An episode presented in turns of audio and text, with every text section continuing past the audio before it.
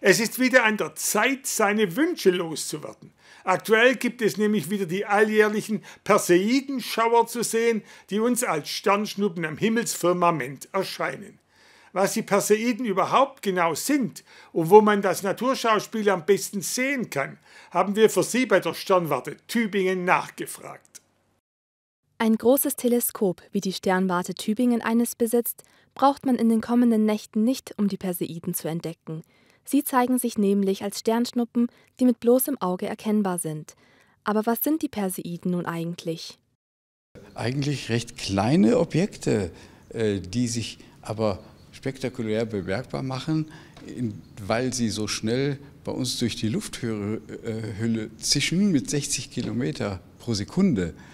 Äh, das kommt deswegen, weil die Erde auf ihrem Umlauf um die Sonne einen Trümmerschlauch durchquert, immer an definierter Stelle jedes Jahr, das ist 11. 12. August und die Tage drumherum, äh, den als Liter ein Komet hinterlassen hat auf seiner Reise um die Sonne.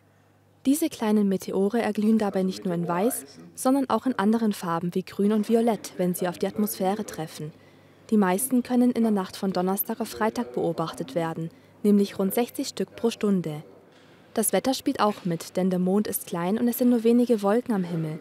Beste Aussichten also, wenn dann noch in die richtige Richtung geschaut wird. Es ist die Richtung Nordost.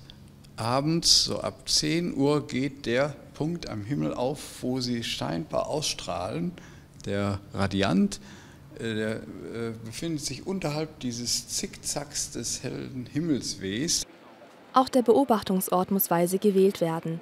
Am besten sind dunkle Plätze, fernab von der Stadt und künstlichen Lichtern.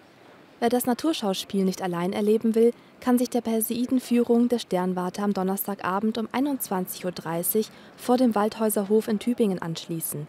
Die Experten können den Teilnehmern nämlich noch etwas Interessantes am Himmelszelt zeigen.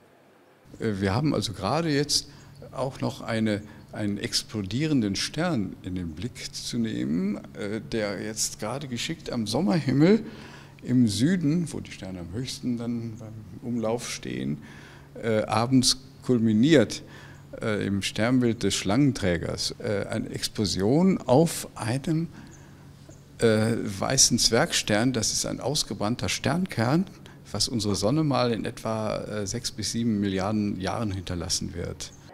Laien würden das mit bloßem Auge wohl nicht erkennen.